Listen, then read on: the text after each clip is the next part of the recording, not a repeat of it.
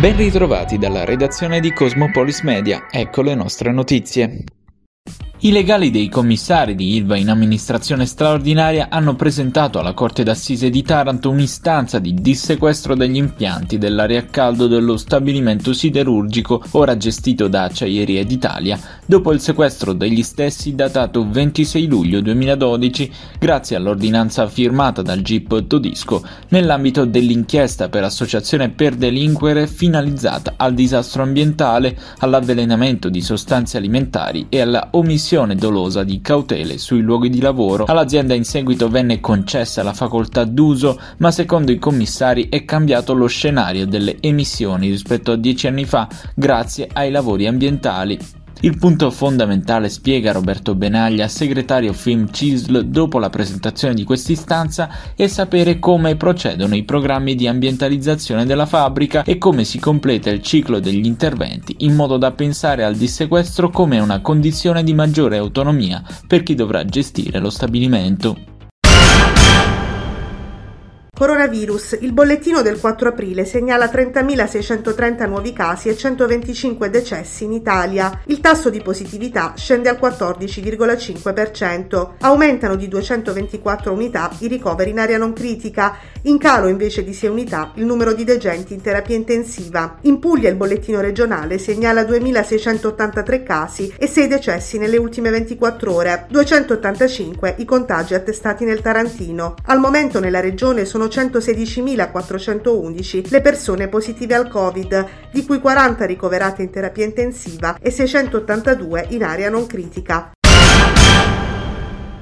Nelle ultime 24 ore in Italia l'occupazione dei posti nei reparti ospedalieri di area non critica da parte di pazienti con Covid-19 sale di un punto percentuale raggiungendo il 16%, un anno fa era al 43% e supera il 20% in sette regioni, Umbria, Calabria, Basilicata, Sicilia, Marche, Abruzzo e Puglia. Questi dati dell'Agenzia Nazionale per i Servizi Sanitari Regionali Agenas del 4 aprile 2022. L'occupazione delle terapie intensive invece è stabile al 5% in Italia, mentre esattamente un anno fa segnava il 41%, ma resta al 10% in Calabria, al 12% in Sardegna. Malgrado i vaccini, l'occupazione dei posti nei reparti ospedalieri di area medica o non critica da parte di pazienti con Covid-19 cresce in 7 regioni, in Puglia raggiunge il 23%. La giunta regionale pugliese ha approvato una delibera per la prosecuzione delle attività dell'ospedale Covid nella fiera del Levante di Bari fino al prossimo 31 dicembre. Abbiamo ripercorso, spiega l'assessore alla sanità Rocco Palese, tutti gli atti necessari dopo la pubblicazione del DL del 24 marzo per regolamentare in accordo sia con il governo che con gli enti il passaggio dallo stato di emergenza alla gestione ordinaria delle strutture in fiera valutata la situazione epidemiologica. Il governatore emiliano ora firmerà una scrittura privata per la concessione in uso temporanea alla regione dell'immobile fieristico. La nuova variante Omicron XE non sembra più letale, ma sicuramente più contagiosa di almeno il 10% rispetto ad Omicron 2. Così il professor Walter Ricciardi, consulente del Ministro della Salute, ha commentato la scoperta di un'ennesima variante del coronavirus. Stando ai primi studi, Omicron XE sarebbe in realtà una sottovariante nata da una ricombinazione di Omicron 1 e 2. È stata isolata per la prima volta in Inghilterra, dove se ne contano già oltre 600 casi, perché dal 24 febbraio in Inghilterra non c'è più alcuna restrizione, spiega Ricciardi, e questo alimenta la circolazione di nuove varianti del virus. Secondo il professore, al momento chi ha due dosi di vaccino contro il coronavirus è come se non fosse vaccinato, dal momento che il ciclo vaccinale è pensato per funzionare tramite tre dosi. Questa malattia, continua Ricciardi, non dà un'immunità permanente. Fino al 4% delle persone si reinfetta. Ci dobbiamo preparare mentalmente a una lunga battaglia che non finisce con l'emergenza giuridica. Vaccinazioni, Green Pass, mascherine e comportamenti saggi vanno mantenuti.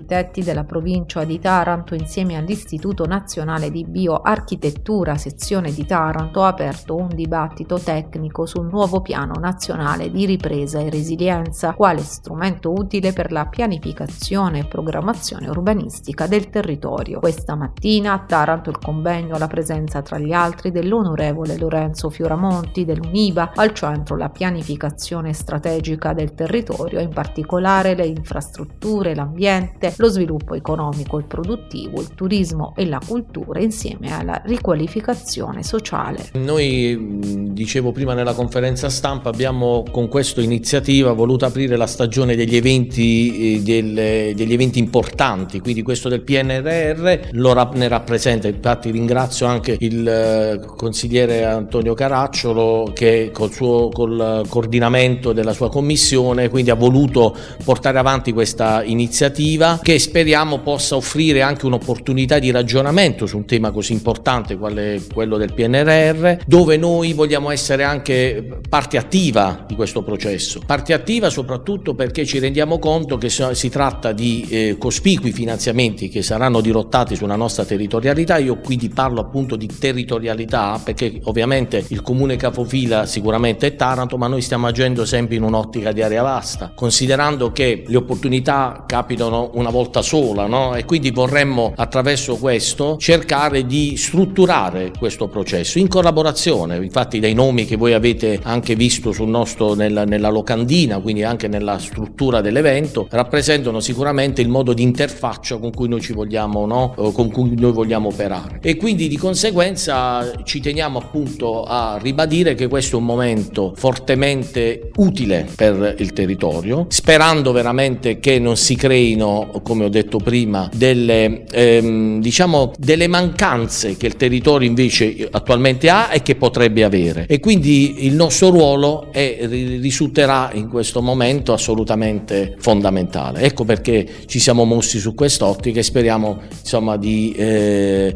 che l'evento sia innanzitutto un, un, valido supporto a chi, non solo a chi dovrà seguirlo, a chi parteciperà, ma a chi poi alla fine sarà l'elemento decisionale su come questi finanziamenti saranno utilizzati.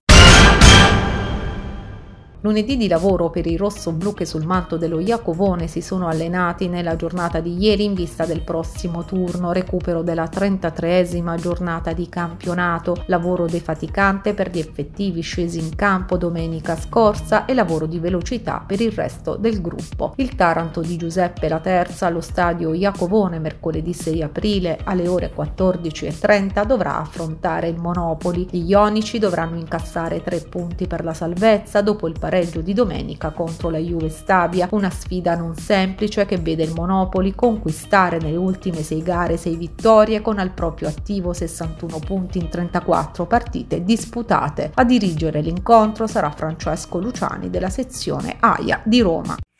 Questa era l'ultima notizia dalla redazione di Cosmopolis Media è tutto, al prossimo notiziario.